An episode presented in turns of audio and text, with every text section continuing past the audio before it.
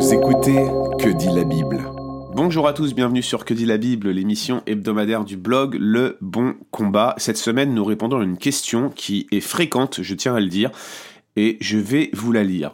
Voici ce que nous écrit notre lecteur. Je viens d'Afrique subsaharienne, je m'apprête à me marier et ma future belle famille me demande de payer une somme au titre de la dot. Certes, cette somme est avant tout symbolique, et ma belle famille prend en compte mes moyens financiers limités, mais je m'interroge, cette pratique est-elle biblique?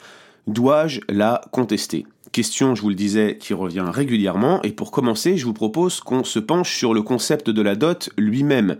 La dot, c'est euh, l'apport de biens par une des familles, ou alors par le fiancé le plus souvent, au patrimoine de l'autre, ou parfois au nouveau ménage. Apparemment, euh, en matière d'anthropologie, on va trouver trois différents types de dot selon les catégories. La première, c'est la plus courante, en tout cas en Europe, c'est la dot de mariage, où la famille de l'épouse donne à sa fille ou au ménage une somme d'argent ou des biens mobiliers ou immobiliers. Ça, c'est celle qu'on connaît le plus, en tout cas en Occident, en Europe en particulier, et qui est tombée en désuétude au 19e siècle. La deuxième, celle qui pose le plus de problèmes, c'est ce que j'appellerais la dot de la fiancée.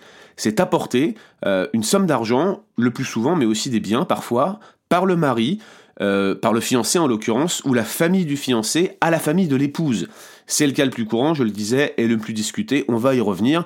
Et puis vous avez un phénomène un peu plus rare qui est euh, un phénomène où le mari va directement donner une dot à son épouse. Donc c'est euh, chargé culturellement, puisque ce que, nous connaissons nous-mêmes de la pratique qui est tombée en désuétude en France, c'est-à-dire la dot de mariage, eh bien elle n'a rien à voir avec le phénomène euh, nord-africain ou subsaharien, euh, qui est le plus souvent l'objet des questions en fait, qui est en fait la dot de la fiancée, celle, je le rappelle, où le fiancé ou le futur mari où sa famille va venir apporter un bien à la famille de l'épouse. Cette dernière euh, version est la plus critiquée parce qu'on lui reproche de constituer une forme d'achat de l'épouse, bien qu'il s'agisse en réalité d'un acte qui vient en quelque sorte sceller le pacte d'alliance, ou en tout cas peut-être l'initier avant que le mariage soit en quelque sorte validé par la socialité, la consommation et tout le reste. Tout cela, j'y reviens dans quelques instants.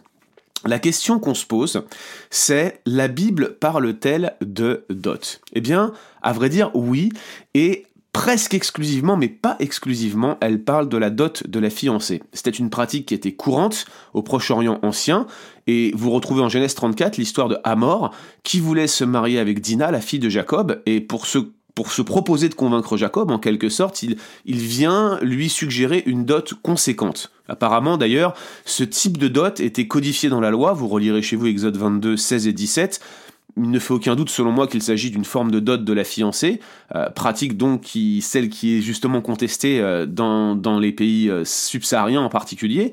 Mais ce n'est pas le seul exemple de dot qui existe, parce que regardez, si vous relisez dans 1 roi 9.6, vous allez voir que le roi d'Égypte, lors de l'union de sa fille avec Salomon, se propose de donner euh, Gézer, une ville euh, du littoral, qu'il va donner euh, à Salomon et à sa fille, donc au foyer nouvellement formé. Cette ville avait été détruite, incendiée, mais il la donne quand même en dot, et on voit que c'est quand même une version un peu différente. Donc on a dans la Bible des principes qui coexistent, qui ne sont pas les mêmes et qui semblent euh, culturellement, euh, je dirais, connotés ou en tout cas définis. Et la Bible semble en tout cas les mentionner, peut-être les codifier, c'est la question qu'on va se poser maintenant. Comment est-ce qu'on doit évaluer euh, les pratiques modernes de la dot au regard de ce qu'on trouve, les rares données bibliques peu nombreuses que l'on trouve dans les textes? Bien, je vous le disais, c'est souvent lié aux cultures orientales, euh, nord-africaines, africaines. En Europe, en Occident, le principe de la dot est largement tombé en désuétude, quoique il est courant que lors d'un mariage, euh, les familles viennent apporter des biens lorsqu'elles en ont au nouveau foyer ainsi formé pour les aider en quelque sorte à démarrer dans la vie. Même si ce n'est pas codifié, c'est fréquent et le principe reste globalement le même. J'allais dire que, d'une manière générale, euh, vu que ces pratiques de dot sont culturellement chargées, eh bien le, multiculturalisme, excusez-moi, celui que je préconise en tout cas dans la manière dont on doit aborder l'ecclésiologie, la, vie de la communauté, eh bien le multiculturalisme, il va venir gommer ces pratiques. Et ce n'est pas un hasard si, euh, dans les églises multiculturelles, ce type de question ne se pose pas. À vrai dire, la question de la dot se pose souvent dans des assemblées africaines, en particulier dans les assemblées congolaises. Mais on voit bien que puisque la dot ne fait pas partie intégrante de toutes les cultures, dès qu'on se retrouve dans un phénomène multiculturel, c'est l'un des éléments qui, très rapidement et implicitement, se retrouvent euh, gommés. Moi, ce que j'aimerais souligner, c'est que la Bible ne parle pas de la dot pour l'introduire, mais pour codifier une pratique déjà existante. Et cela, c'est important. Parce que la Bible se contente d'assumer l'existence, de comprendre que c'est une pratique qui était courante au moment de la rédaction des textes, comme des textes légaux que j'ai mentionnés tout à l'heure dans le livre de l'Exode. Elle va codifier ces pratiques, mais en aucun cas vous ne pouvez défendre le fait que la dot serait obligatoire, Bible en main. Alors moi, à titre personnel, je vois euh, certains aspects positifs à la dot. Euh, ça renforce l'idée du mariage en termes d'alliance. Je vous rappelle que je rejette l'idée que le mariage serait un simple contrat devant les autorités. Ça ne se limite pas à ça. L'Église a un rôle à jouer dans l'établissement de l'alliance du mariage, c'est un fait. Ça renforce aussi l'idée d'engagement des familles dans ce processus. Ce n'est pas juste un truc que vous faites dans votre coin. Le mariage, ça implique les familles des intéressés. C'est quelque chose que les Occidentaux auraient besoin de se souvenir. Et puis, ça renforce surtout l'idée de, de matérialiser l'union par des signes extérieurs. On le fait en Occident, on a les échanges de vœux, on a les échanges de bagues, on a le passage devant monsieur le maire. Mais on voit que la dot, ça rajoute un élément culturel qui vient faire du mariage un processus qui serait initié quelque part et qui se termine au moment euh, de la socialité, la civilité et surtout de la consommation de ce mariage. Les points négatifs, eh c'est que la dot reste une pratique qui peut comporter des abus, comme toute pratique, bien sûr. Euh, par exemple, euh, la requête de sommes astronomiques, euh, la pression de la famille de la mariée sur le fiancé, la volonté de contrôle aussi souvent. Tout cela, c'est dès que vous avez un dysfonctionnement, la dot se retrouve entremêlée et impliquée là-dedans. Et il faut le dire, c'est assez mal perçu dans la culture occidentale moderne. Ce qui est important de noter sur ce sujet en particulier, c'est que la dot ne constitue pas le mariage. Il y a de nombreux cas de personnes qui payent la dot à la famille de la fiancée, qui se mettent en ménage. Ce n'est ni plus ni moins que du concubinage lorsque vous vivez dans un pays occidental, comme par exemple en France, au Québec ou aux États-Unis.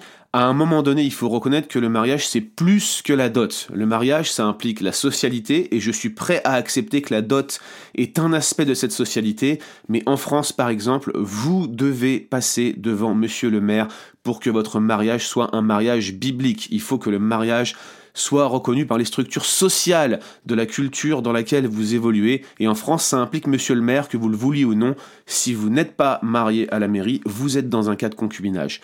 Il faut bien sûr un consentement mutuel, toute forme de mariage forcé n'est pas un mariage biblique, il est potentiellement annulable, je ne reviendrai pas là-dessus.